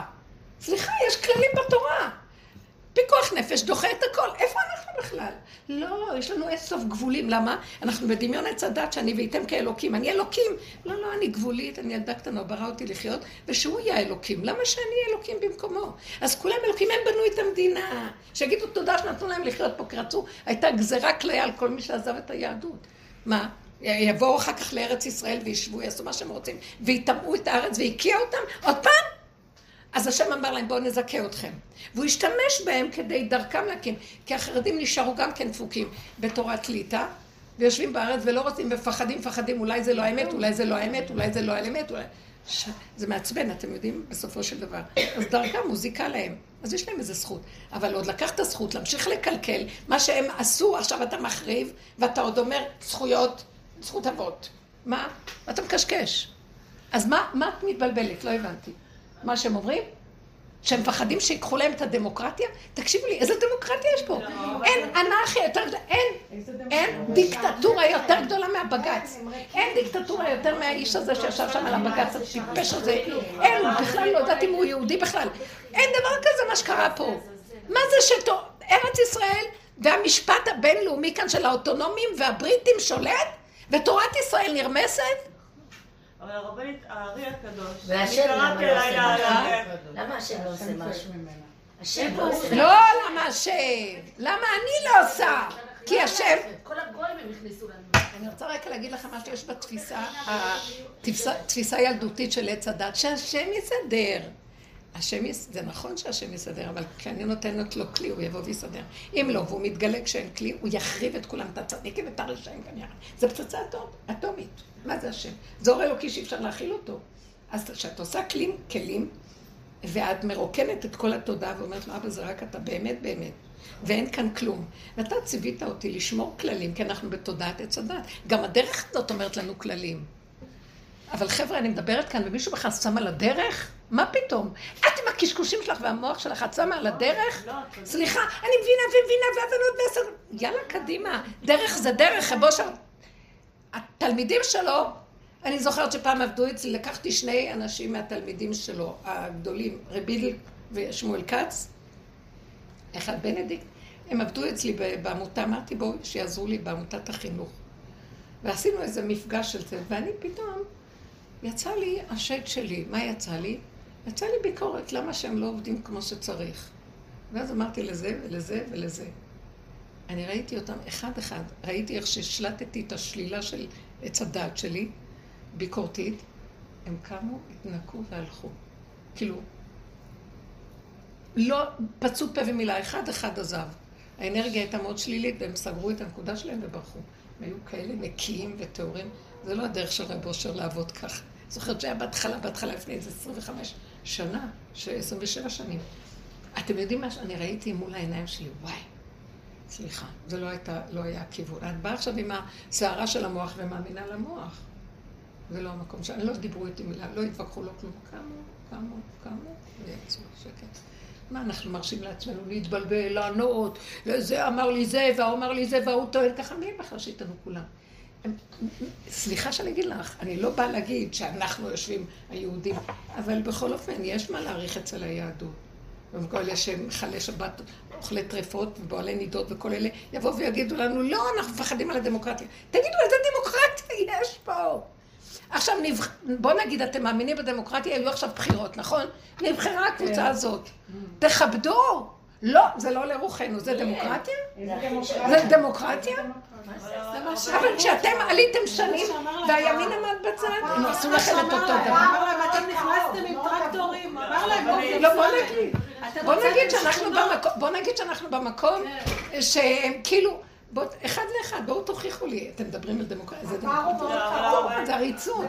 כן, אנחנו מפחדים שיקחו לנו את ה... רגע, בואו נשב, מה יקחו כאן? איזה דמוקרטיה יקחו? תגידו איזה דמוקרטיה. ערכים פשוטים של קיומיות. זה יכול להיות שיושב שם בגץ, והוא גונב את הדעת של הבני אדם. מה זה עילת הסבירות? שהם המציאו איזה דבר, שהם ישקלו וידעו הבגץ. ישקול ויגיד אם החוק הזה שקבע הממשלה זה סביר או לא. זה יסוד האנרכיה הראשונית. סליחה, בחרנו נציגים של העם, שהם יגידו. אתם יכולים, יש חוקה, ואתם חוק, אין חוקה. אתם יכולים להציע. הם גוזרים, הם קובעים, הם סוגרים, הם מחליטים. אין לממשלה מה להגיד, זה בובות. אז זה לא דיקטטורה? לא, הכל התהפך. עכשיו, עזבי אותך מכל הסיפור הזה. זה לא יהדות. אנחנו לא רוצים דיקטטורה או דמוקרטיה. אנחנו לא רוצים את השיטה הזאת, מלכות בית דוד. המלכות בית דוד, שזה חוק התורה, ושזה אדם שיש לו יראה פנימית מהשם ברמות שהוא ירא. הנשמה יוצאת לו כל רגע שמפחד שיחטא לפני השם, כזה אדם הוא כלי להשראת שכינה ומרכבה, הוא כיסא, ואז השם הולך דרכו, ואז יש סנהדרין, חוקת התורה, יש בית מקדש, יש סדר. זה מה שהשם רצה פה, כיס כזה שירד בו אור אלוקי, חוקת תורה שיש בה יסוד אמת, אבל הכל הלך לאיבוד. גם שהיה בית מקדש הלכו לאיבוד. גם אז הכל, תודעת עץ הדת, אני מאשימה אותה. הרשע הגדול, הנחש, העמלק שכל הזמן מזדנב לכל מקום, ובסוף איך אנחנו עובדים, אני אומרת לו, אבל אני ביסוד שלי עזבתי את הכל, חזרתי פנימה. אני לא רוצה להשתייך לא לזה ולא לזה ולא לזה ולא לזה ולא לזה, אני לא רוצה להשתייך לא לחרדים ולא לחסידים ולא לליטאים ולא למזרוחניקים ולא לחילונים ולא לערבים ולא לכלום. אני לא יודעת מי, אני לא יודעת כלום, תהייתי כסעובד בקש עבדך, תתגלה עליי ואני לא יכולה יותר. אני לא רוצה יותר לחיות פה, אבל כרגע אני זזה החוצה, אני ישר הולכת לאיבוד. אז הנה, אני מביאה לך את הבסיס התשתיתי הכי גדול. בקש לך רחמים, כי אין כאן כבוד, ואין כאן אמת, ואין כאן כלום. זה משיח, זה יסוד משיח. הוידוי הזה הוא יסוד, אנחנו נושאי כליו של משיח. הוא חי ככה מכף רגל ועד ראש, רגע. אומר לאביו ולאמו לא ראיתי, ותחב לא הכיר, ואת בניו לא ידע, זה לא מעניין אותו, הבנים, הילדים, המשפחיות. הוא לא נותן חשבון לכלום חוץ מלבורא עולם בנקודת האמת. אנחנו לא יכולים להיות בדרגה הזאת, אנחנו יכולים להיות קרוב לדרגה הזאת, זה מה שאני מציעה פה, אתם מבינות? זהו, קחו את הדברים באמת. מה את מספר סיפורים? מה? לא סיפורים. אני רוצה שתי נקודות מהרי הקדוש שקראתי הלילה, זה שקרה לה. איך? שתי נקודות מהרי הקדוש. זה לא, לדעתי זה לא סותר את מה שאת אומרת, אבל זה לדעתי הנקודה שזועקת מהאדמה שבוערת פה. הרי הקדוש היה מיסוד האחדות. הוא נפטר בגלל שהפסיקה האחדות בחבורה. הפסיקי לבלבל את המוח. סליחה שאני אומרת לך, האחדות של הרי הקדוש היא לא האחדות של מה שאת יודעת פה. אני רוצה להגיד לך, שהרבי חיים ויטל מספר, ואני השוטה השחל ככה, ככה הוא מספר, שכשהוא בא להרי הקדוש, הרי התחיל ללמד אותו את הדרך שלו. שיטת הארי היא פרצה דרך חדשה בכל הקבלה בכלל, בכל ההתבוננות בדברים. וכשהוא שמע אותו מדבר, אז אחרי כמה פעמים הוא אמר, וואי, אני חייב ללכת ולאסוף את כל חכמי ישראל בצפת, שהיו קורדוברו, אלשר, כל הקדושים העליונים, ואני רוצה שהם ידעו שיש כזה בתוכנו, עיר וקדיש, מה שנקרא, שנחת משמיה אור כזה, ולמה אתה רק אומר לי? אז הוא התחנן בפניו שלא ילך לאף אחד ולא ידבר, כי הארי אומר לו, אני רציתי רק אותך. אם אני ואתה נעבוד נכון, הכל יסתדר. בואו נשאר בגדר הקטן. ואז מה? הוא אומר, לא, לא יכולתי אחרי כפיים לה. והוא התחנן לפניו. שלא יעביר את זה בחייך יהיותו ככה. כי הוא רק רוצה לשמר, הוא לא בא בשביל לעשות שום זיכוי רבים, רק זיכוי הפרט, שמעתם? ככה אומר לו, אני רוצה שתיכנס בדרך עד הסוף ונחיה את זה באמת, כי בדרך כלל ההתלהבות קורית במוח, ואז רצים, ואם יודעים לקשקש, אז אומרים אני כבר שם, והוא אמר לא, אנחנו צריכים להוריד את זה למבשרי ולחיות את זה שאין אף אחד כזה בעולמו של השם, זה האדם הראשון, תיקנו את כל חטא צדד, בואו ניכנס בזה לעומק. והוא לא הסכים בו, הוא הלך וגילה לכולם, והוא אסף גדודים וזה, ואז הוא קרא לו פעם אחת ואמר לו, בגלל שאתה עשית, הלכת נגדי, אז גזרו עליי מיטה. הוא לא יכול היה להאמין, אחרי חודש הוא נפטר, הוא אמר לו, אני גזרו עליי מיטה, כי אני באתי, הנקודה של האמת, הצרופה, היחידה, זה מדרגת הארי הקדוש, זה יסוד היחידה. יסוד האמת, הצרופה בניקיון בעבודה פנימית, עד הסוף. משם הוא ייחד את הכל. זה לא מה שאנחנו חושבים מפה. מי הצדת? בוא נעשה אחדות, יש ערכים, ספריית ערכים. יש חסד, יש יקינה, יש עושה, בוא נרוץ ונעשה. זה לא משם בכלל. אנחנו מפרקים את כל הקומה הזאת, ובאים על הכל הפשוט. בסוף אני אומרת, אם אני אזכה את עצמי, נכון, לרגע אחד, לפי הסיבה, מיד אחרי עוד 100, 1,000, 2 רבבה. מה יש יותר מזה? השם יתגלה והוא מסדר את עולמו. כי ישר גונבים בגדלות של המוח. אז הוא לא רצה אותו במקום הזה, אתם מבינים? הוא נפטר. והוא כותב אחרי זה, אני השכר, החסיד השוטה, מה גרמתי ומה זה, והוא יורד על עצמו, מקנא ומיילד על מה שהוא עשה, שהוא הלך בגילה. הוא לא הלך בדרגה שמה שרבו ביקש ממנו. אבל גם כשהוא ביקש לדעת סתרי תורה, הוא אמר, אל תבקש ממני סתרי תורה, תבקש אני אקרא דברים. זה לא רק בתוך ה... היו נקודות שהוא אמר, פה יש סוד גדול ואוסרים לי משמיים לגלות. והוא תקש איתו בבית שלו. לא, אז אפילו זה לא רק יסוד האחדות, זה יסוד של להתבטל לגמרי מול הבן אדם ולעשות מה זה משהו. לא רק להתבטל, כי הבן אדם אמר, זה לא אמת, זאת האמת, תקשיב לי. ואנחנו יודעים יותר טוב מהם, כי אנחנו באים עם הרעיונות הנשגבים, ואילו הוא דיבר מהנקודה של האמת הצרופה, שהוא הוריד אור מאוד מאוד גדול, שהוא רצה להביא אותו בתכלס לקיומיות. זהו, זה משהו אחר לגמרי. קיצור, זה מה היה, וזהו. עכשיו הוא יורד. הוא ירד גם בבעל שם טוב. בעל שם טוב בתורת הארי ז"ל. והבעל שם טוב ירד במציאות של המעשיות הכי פשוטה. כתוב שם על הציון שלו שהוא אוהב את החתול ואת העיקר. הגוי כמו שהוא אוהב את כולם. נכון? הוא אוהב את כולם.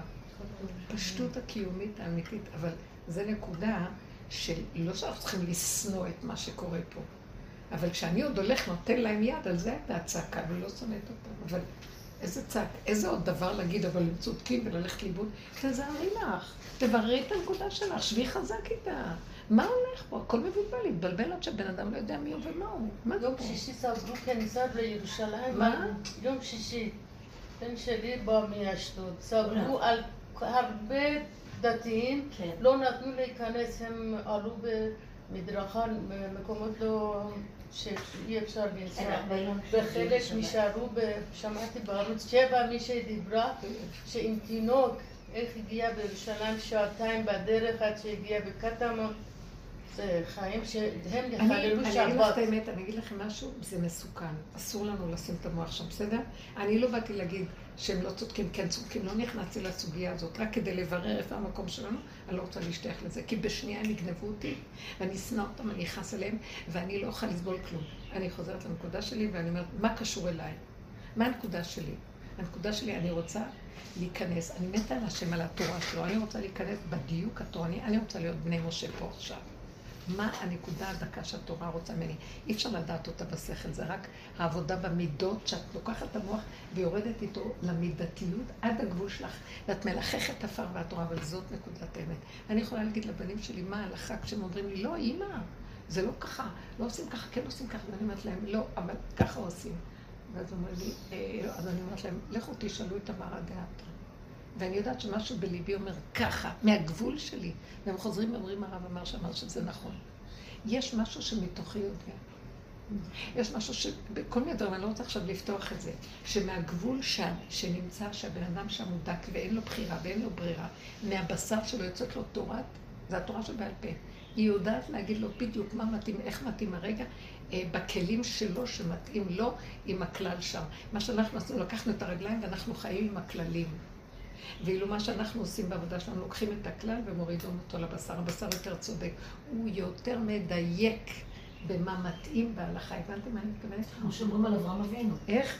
אברהם, שהכליות שלו אמרו לו לקיים מצוות. יפה, הוא שמע דברים מהתורה שלא היו כתובים, מעצמו הוא ידע. התורה שבעל פה שבות וכל מיני דברים שבשבת, יש דברים שהם מוקצים, כל זה שמדבר לדבר למדו אותם, הוא ידע אותם מהנקודה שלו. זה צריך להבין את הדבר הזה, זאת תורת אמת, מבשרי, חרוט אל הלוחות. זה כתוב, ואז המוח לוקח את זה ואף למעלה, וזה אפשר הלכנו לאיבוד, ועל זה בני משה צעקו ואמרו, אתם הלכתם לאיבוד, כי אתם מאמינים למוח ואחר כך הולכים מההתרגשות, ונהיה מנהגים, ונהיה חרדות, ונהיה הקפדות, ונהיה אלה יותר מעולים מאלה, וכמו נקיי הדת בירושלים, נקיי הדת בירושלים שחטו אחר כך את כל האחרים. כי הדעת, פחדו מכל אחד שזה שהוא לא נקיק בדעתם כמותם. רבנית, שיוריד עלינו גם ענן כזה כמו בני משה, ועטף אותנו שם. אבל צריכה להיות בצער נורא והיום גם כן. אבל סתם הוא לא הוריד ענן. באמת, נראה לי שאנחנו צריכים לייצר אותו. לקחו מהם את נקודת האמת, שזה הנגינה בבית המקדש. מה אתם יודעים? בית המקדש היה גילוי שכינה. אחרי שגילוי שכינה כזה, שהיו שם... זה לא היה בדרך טבע מה שקרה בבית המקדש. היו שם ניסים שבכלל החומר קיבל חיות. החומר היה לו מחשבה אלוקית בתוך החומר. זאת אומרת שהשערים נכנסו לאדמה, שהכלים נשברו לתוך האדמה. הם החליטו לבד ליפול ולהישבר. הכל קרה לבד. האש ירדה מן השמיים, פעלה לבד. הלחם נשאר חי, תוסס וטרי כמו שיש לו הבל. מיום שישי שעבר עד יום שישי שהורידו אותו כדי להחליף אותו, הכל חי. זאת אומרת, הייתה שכינה בתוך החומר. אנחנו לא רואים כלום, רואים חומר, כוס, מבורכי ברוך אותו השם. הכוס מברכת עבורנו. החיים כל כולם מלאי אלוקות, אנחנו חיים ככה. זה נקרא חיים, מתים מהלכים אנחנו. אז אלה באים השטויות שלהם, זה כל מיני רעיונות שצצים היום של נוער. הם גנובים מהמוח, אלה אנשים. הנאורים גנובים מהמוח, הם מניפים דגלים של השקפות גנובות, והם נלחמים על ההשקפות שלהם, וכולו מיסודו זה איזה יתוש שאף ליד האור, וחושב שהוא באור. זה יתוש, ברגע אחד מורידים אותו, מעיפים אותו, אין לו קיום בכלל, חלשי יופי, אין כלום, שנייה אחת. זה לא זה, זה לא זה, זה לא זה. אני צריכה לברר את הנקודה שלי, מה אני רואה? לא שייכת לזה, לא שייכת לזה, לא שייכת לזה. לא שייכת לשום דבר, לא רוצה חדשות ולא רוצה מה שקורה בעולם, ולא כלום, זה וירטואלי, זה דמיוני, הכל גנות בכלל לא קיים. שזה נותן לו רצינות, וזה נותן רצינות לזה וזה, אז נוצרת מציאות כאילו זה רציני. אבל זה כלום, זה אנחנו נותן כוח לדבר, ואין לזה שום כוח, לשקר, לא מה שניתן לזה כוח. ניתן כוח לנקודה של פה, נקודה של פה, ולהתבודד ולדבר עם השם. זה טעויות, הלכו בטעויות. לרבי נחמן יש סיפורים מאוד יפים, סיפורי מעשיות, על בעל התפילה. שהלך להוכיח את האנשים שהלכו לבודל לעזור הממון, ואלה הלכו בכל מיני תאוות. כל הזמן עשו לעצמם אלילויות. הבן אדם לוקח ועושה אלילות. המדינה הזאת, אלילות הכי גדולה, הלכה לאיבוד. סליחה. מה זאת אומרת? לא הבנתי, מה קורה פה? מה זה, זה עם ישראל או זה פליל של מה? והתורה כותבת להם במפורש. ברגע שאתם משאירים אותם, אתם לא מגדירים להם שאתם שולטים בנקודה פה, אתם מחליטים, אתם אדוני הארץ, אז אין לכם כאן קיום. מה לא בסדר פה? מחרנו את כל מה שיש, כי כולם. מה כולם? אתם מבינים מה אני אומרת? זו תפיסה וירטואלית של כולם. כל אחד ימי. קודם כל אני צריכה לברר על העני הזה, הוא אמיתי. האמיתי הזה מדליק נר אחד, נר לנר, אבל יש כולם ואין אחד. אז מה עוזר לי כולם פה? מדוע באתי ואין איש? אין איש אחד, מה עוזר לי כל הכולם האלה פה?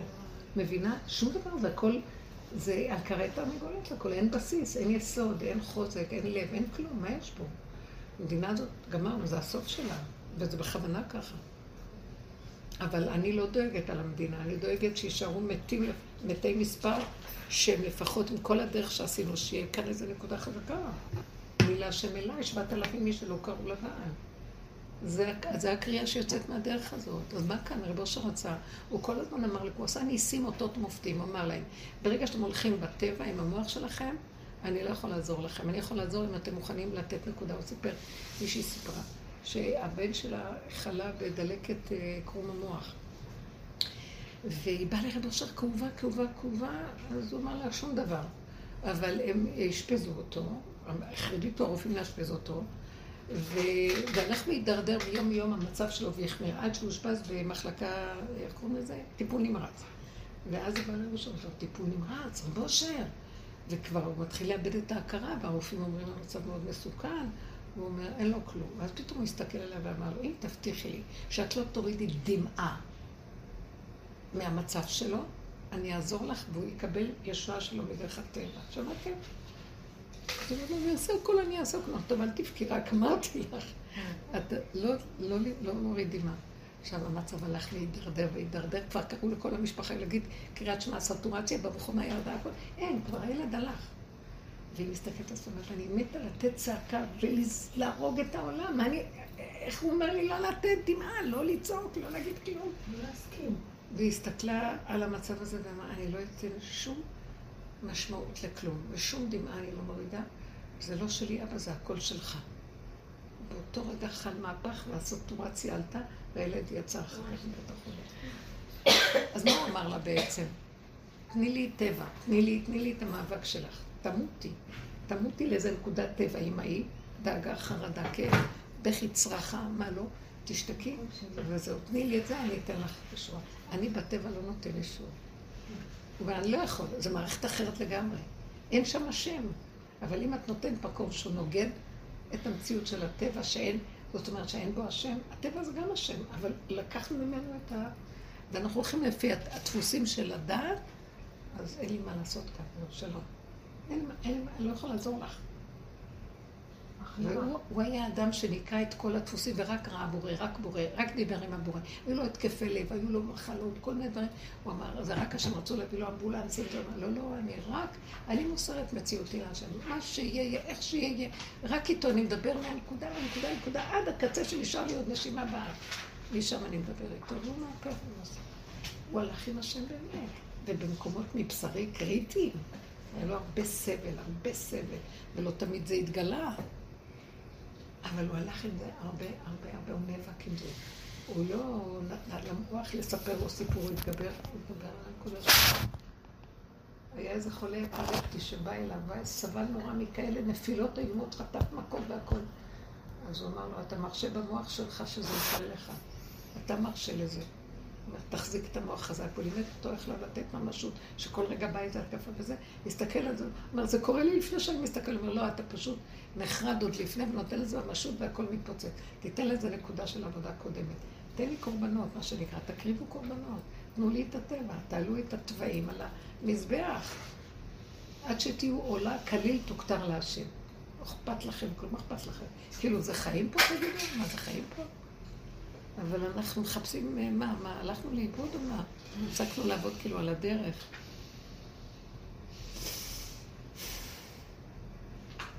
גם היום הרגשתי אמרתי, כאילו כל הזמן אמרתי, יו, איזה גנב, הוא גונב את הכסף, ואז אני הזכרתי בסיפור של סיכה. תספרי להם מה היה. כשסגרתי דירה על הים, כשנתתי לו 8,000 שקל, נתתי לו את המקדמה, ואחר כך הבנתי שזה לא 4 דקות מהים, שזה 20 דקות, רבע שעה. חצי שעה. ולא הסכמתי, אמרתי לו שאני עם ילדים, אני לא רוצה את הבית בסוף. אחרי זה 24 שעות, משהו כזה, קצת יותר בית. אז הוא לא הסכים להחזיר לי את הכסף, הוא אמר לי לא. זה ממש היה ממש חזק, ואמרתי לו, מה זה, זו עוגמת נפש, זה, אתה לא אמרת את האמת, אני לא יכולה לסחוף את הילדים לשם, זה לא מתאים לי. אז הוא התחיל להפיל עליי את כל הכאב שלו, כאילו עכשיו הוא צריך לארגן מחדש, הוא צריך לסדר, אמרתי לו, אבל זה לא קשור אליי, אתה מזכיר את הדירה, לי זה לא מתאים, הוא גם רצה המון כסף על הבית, שהוא לא שווה את כל זה. ואז כל הזמן הוא היה חזק בנקודה, ואז ראיתי שכאילו אני מגיעה לקצה, לגבוש, אני אומרת, מה, רק כשהודיתי שאמרתי, אני גנבה, אני גנבה. שלח לי הודעה שהוא מחזיר לי את הכסף. שלחנו אותו כשאתה מתארחת. למה גנבה? כי כל הזמן התברחתי מזה, אמרתי, אוי ואבוי, מה ככה אני נראית? כל הזמן, כל הבוקר, זה היה איזה חצי יום, אפילו מהלילה, זה כאילו היה יום שלם.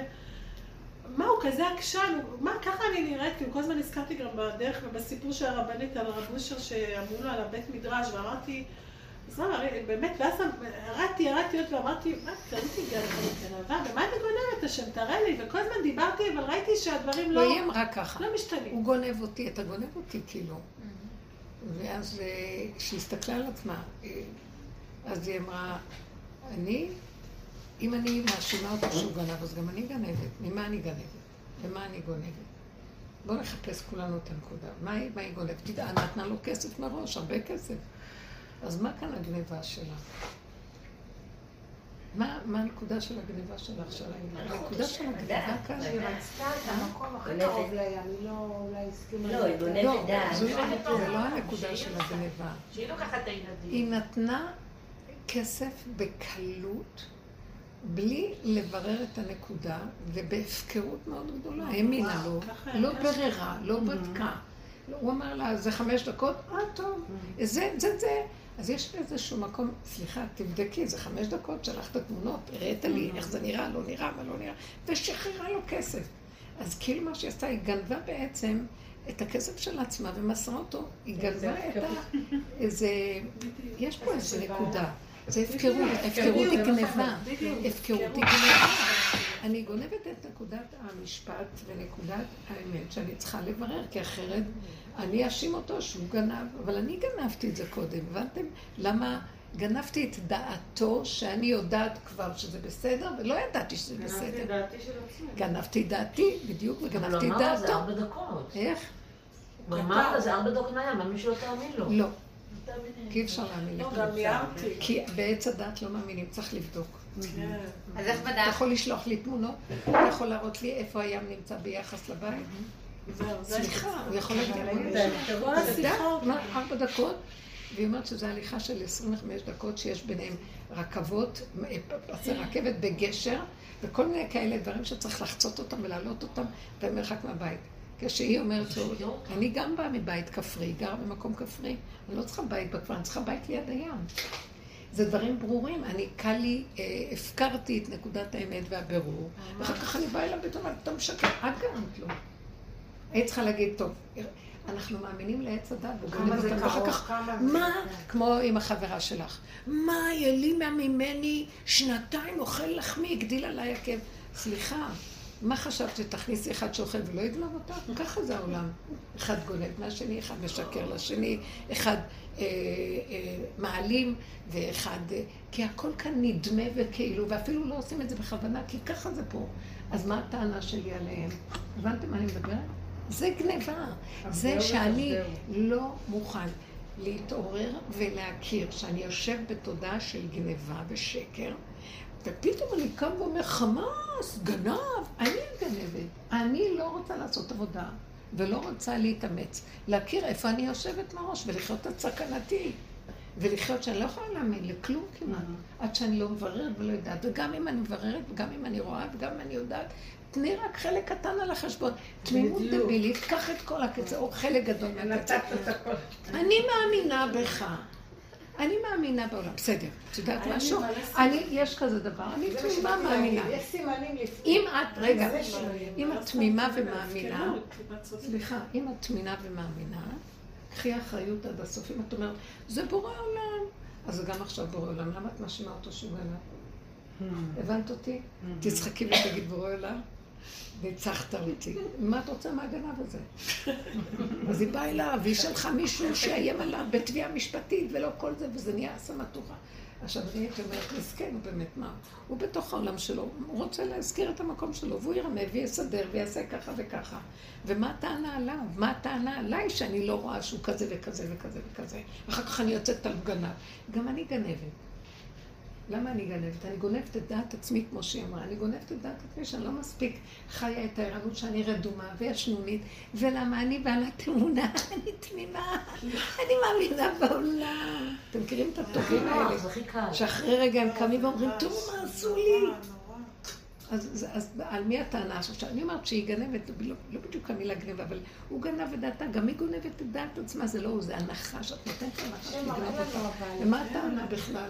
הייתי אומרת שכאן הנקודה היא עלייך האחריות, ואנחנו ישנים את ימינו ובאים, וזה דן את זה, וזה דן את ההוא, ורבו שאמר, תפסיקו לדון, זה היסוד של הבעל שם, תדונו את עצמכם, אבל לכם יש נקודה מאוד מאוד עמוקה, טיפשים אתם, מופקרים, לא רוצים לקחת אחריות, לא רוצים להתבונן, לא רוצים לחיות את סכנתכם, קל לכם לשחרר, כן, שחררו, אני בעלת אמונה, איזה אמונה? איפה אמונה? אין אמונה, אז לכי עד הסוף, לא אין אמונה. אבל הישנוניות הזאת שדיברנו עליה. זה המצב, ובמצב כזה נולדים מהטמבליות של המצבים האלה. אוקיי. ומצד שני, אין לי ברירה, אני עכשיו... אז לפחות אל תבואי לשני בטענת חמאס גנב. אני בעצמי... אני בעצמי אותו סיפור. אני לא באתי להגיד שלא נרצה את הכסף שלנו בחזרה, אבל לפחות העוצמה של החמאס, מה עשו לי? מה עשו לי? פסיק רשע ולימוד, תכניס את הראש של לא הרי, הוא לא יטרוף אותך. טיפש, הכנסת את הראש לפה. מה אתה כל כך בקלות מסכים ורץ? מה תכניסה הביתה אחת שכל הזמן אוכלת? אז היא תאכל וגם תעשה לך ככה. ממש הרגשתי כמו רזה. את אומרת לה שתודה רבה, והראית לי, טוב לי, כי הונאתי, למען אלמד חוקך. מה טענה עליה? אני מלא פעמים כל מיני דברים, ואמרתי לו, זוז, היא חברה טובה, זוז, היא חברה טובה, ועכשיו הוא... אין חברה טובה, טיפשה, ממשיכה עם אותו דבר, אין חברה טובה. אין אף אחד טוב ואין כלום, יש ככה זה העולם, זה בסדר גמור, זה בסדר גמור, יש רגע של חברה טובה, יש רגע, ורגע יכול להשתנות אחרי רגע, זה האמת, כך שאני לא אהיה בטענות ולא לשמר ולא באיזה מה שנקרא תרעומת על משהו, אין לי תרעומת, מפי עליון לא תצא הרעות והטוב, זה עץ הדעת ואני לא חיה את סכנתי, איפה אני חיה? איפה אנחנו חיים? אף אחד לא מכיר את המגרש, את השכונה שבה הוא גר, סליחה, תתעוררו. וזה טוען על ההובה, הוא צועק, ואתה אומר, מה? אני רוצה למות, נמאס לי מהחיים, להתאבד לי. עלה עצלן טיפש, תסתכל, תתעורר איפה אתה חי בכלל. תשים לב איפה אתה חי. זה אתה גורם מעצמך את הכול, תתעורר ותחיה את סכנתך. אם לא יבלעו אותך חיים, מה הטענה? שבלעו אותי. טיפש, מה אתה חושב? שתיכנס לתוך ערוות מצרים ולא תמות? מה קראת? אני מרגישה שצריכים לקשור אותי כדי שאני אהיה שם בנקודה הזאת. מה?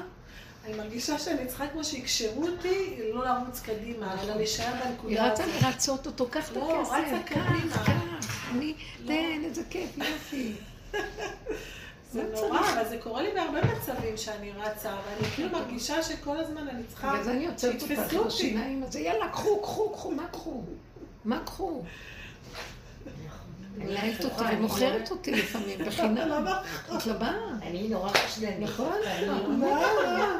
דווקא, בזכותך אני עוצרת ומתווכחת. טוב מאוד, לפחות בשביל השני תתווכחת, לא בשביל עצמך. לא, באמת, מה זה הדבר הזה? אנחנו מסוכנים פה, אנחנו מאוד מסוכנים. הילדים יאכלו אותנו הבאים. כל החיים, נצלו ויאכלו. מה טענה לבן שאכל? כי אני נתתי לו משהו. כי אני לא הרחתי, לא שמרתי לנקודה, לא חיבדתי את היסוד, בגדתי בגבוליות והאמת שלי, למה שלא יאכלו אותי. מה? מה הטענה על מישהו בכלל? הטענה היא עלינו, תתעוררו, הוא רואה שני משנתכם, הקיצו מתרדמתכם, תפסיקו להתלונן, זה אתם הבעיה, אתם לא מבינים? וגם אחרי העבודה שעשינו וראיתי שתמיד זה אני הבעיה, הגעתי למקום שאמרתי לו, כשאמרתי לכם שפגשתי את ההוא, והוא אמר לי, וזה, אמרתי לו, אתה נוהג במידת הדין מאוד גדולה, ואין לי כוח יותר לדינים, אז הוא אומר, ככה עובדים בדינים וזה, אז אמרתי לו, אין לי כוח לדינים, שרים רק רחמים, ובני אדם גורמים, אז אמרתי לו, אלא מה? אנחנו גורמים, ועשינו כזאת עבודה, וראיתי שאני לא יכולה שלא לגרום, כי אנחנו בתודעת עץ הדת נגנבים בשנייה, בסכנה איומה, ואני צועקת אליו שאל תפסיק לדון אותי בגלל זה, כי אם, גם איך אומר רבנו ניסים גאון בוידוי הגדול שלו, אומר, ואם תוסיף איך אומר, אם תוסיף לעשות אותי, לא יישאר ממני מאומה, ואני אמשיך לעשות את זה גם. כי אפשר לי לא. אז פשוט תרחם ותיגל אותנו. ואל תגיד, אתם גורמים. אנחנו נגרום, הגענו גם לנקודה שאני אגרום ואני בסכנה, אני אחת את הסכנה ואני לא אצא, ורגע אחד לא אשים לב, ואני אצא ואני אקלקל בשנייה את הכל. אז תחזיק אותי. אז איפה אתה בורא עולם? זו הצעקה הנזקקת לבן אדם, שהוא לא יכול לחיות רגע, בלי שהשם ישמור עליו. רגע, הסתרת פניך הייתי ניבא. דוד המלך היה חי את זה בחוש. אנחנו ישנים, תרדמת, ולא מבינים, וגם הולכים לאיבוד בכל הקשקושים של כל מה שמקשקש לנו, מתבלבלת עלינו דעתנו. אין דבר זה. מה, לא ברור לנו שאנחנו, יש לנו גבוליות, ושהשם רצה מאיזה עם. אז זה מה שבני משה כותבים לעדה החרדית. אתם עזבתם את השם, אתם עזבתם את נקודת האמת, אתם מתפשרים עם מה שהולך, אתם לא עומדים חזק מהנקודה שלכם, ואכלו אתכם האומות. זה בדיוק הנקודה, אוכל אותנו את הדת, מאמינים לסיפורים שלו. חברתיות, משפחתיות. משפחתיות זה הדבר הכי, הגיהנומי הכי גדול שיש. האמא הזאת קובלת את כל הילדים שלה, והאמא הגדולה, והיא שולטת בכל. משעמם לה בחיים, אין לה עבודה פנימית של עצמה. אז היא הולכת דרך הילדים והנכדים והכולם, והיא האישה הגדולה שמחזיקה את כולם, והיא הכלפת הכי גדולה. מעצבנת, אין לה חיים מעצמה, זה התוכנית של הגלות. יאללה, משפחתיות וילדים, עוד לא התחתנה הבת שלנו. למה? היא כבר בהיריון והיא לא, ובת שלי צריכה להיריון, בואו נתפלל לבת שלי שיהיו לילדים, למה? כדי שתוכלי לשלוט עליהם ולהרוג את המשפחה. בשביל מה את מחפשת על הבת שלך שיהיה לה? תני להם לחיות ולנות, מה את רוצה מהם? לא, להם יש להם, אין ושיהיה לילדים של... את בעצמך לא יכולת לסבול את בעלך רגע, ואחר כך איך שמחת שחיתנת הבת שלך, גם היא לא תסבול אותך אחר רגע, מה חשבת? זה חד גדיה כזה שכולם רוצים את אותו דפוס, אבל אף אחד לא שמח בו, ומה את כל כך דואגת שהיא תתחתן? תדאגי שיהיה לה חיים טובים, לא שתתחתן. מה את דואגת שיהיה לה ילד?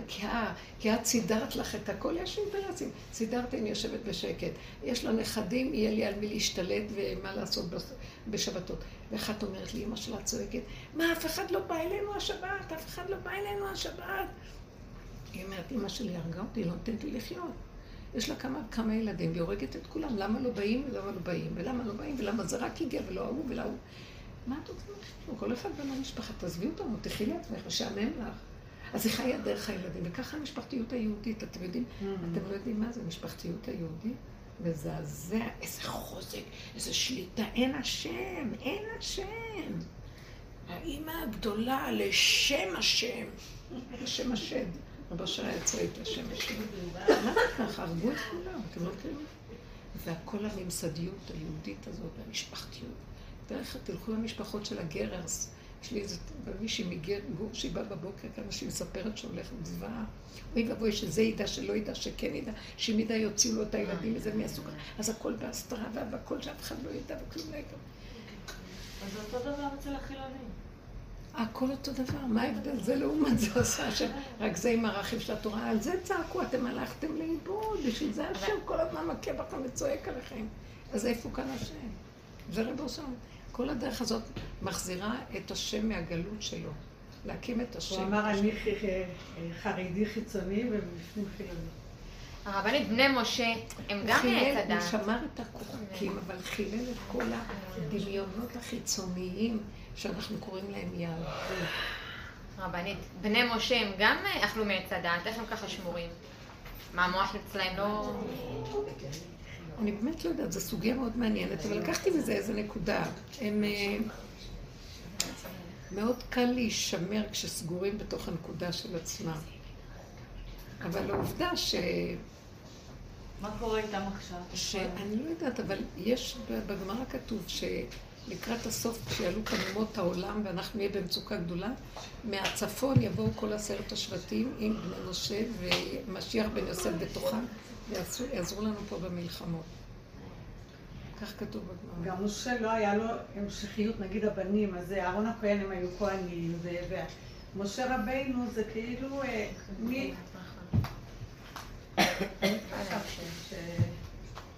הצדיקים האמיתיים והחכמים, תלמידי חכמים, זה הצאצאים של משה רבינו.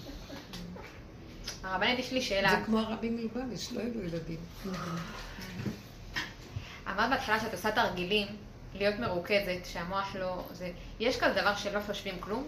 כי סתם, אני חושבת את כל שנייה עולה מחשבה, יש כזה דבר כאילו לעצור שלא יהיה שום מחשבה? תקשיבו, אני עושה... אני יכולה רק לשתף אתכם.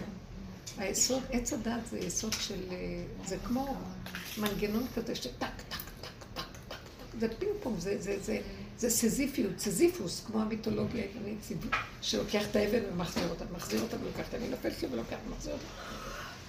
אין לזה סוף, יסד את הארץ על מכוניה, מכון, מכונה. ומה שאני רק רואה, זה שלאן אני אברח מהעולם פה? כי התודעה של התודעה זה דמיון שמספר סיפור, זה מוח טק טק טק טק טק טק טק טק טק, ואחר כך מפה אל הרגש, ואחר כך כלי המעשה רצים והלכנו לאיבוד.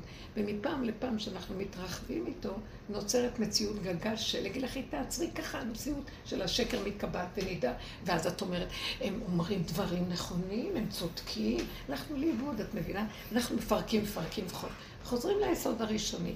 מה ראיתי? שלעולם פה מאוד קשה. אי אפשר, זה בשנייה.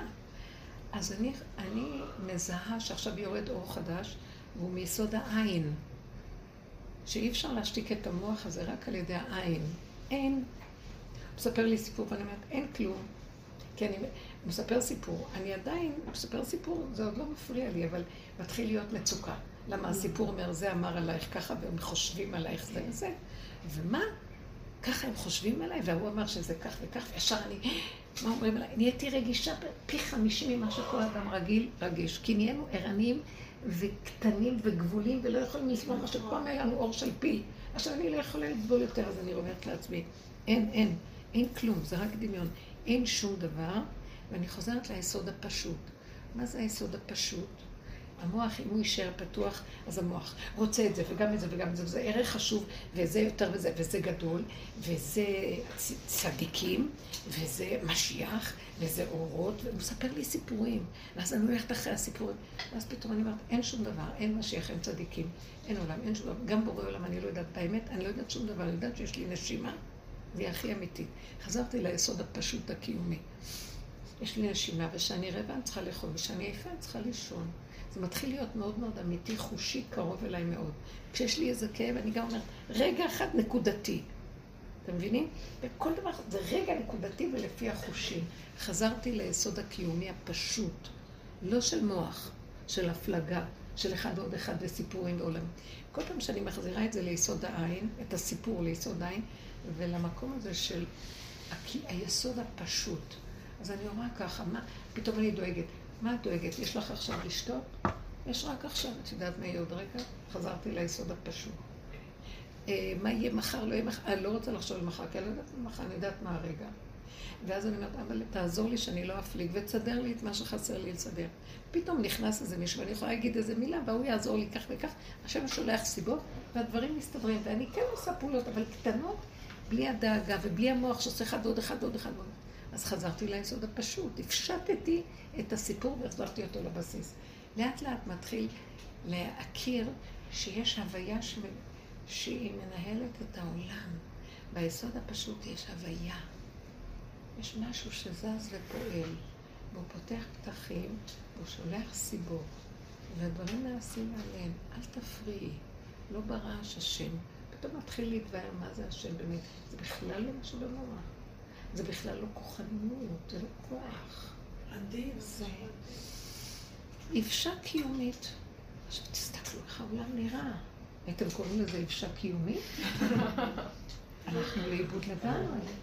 אתם יודעים, אנחנו נשמות עדינות, אנחנו נשמות עדינות.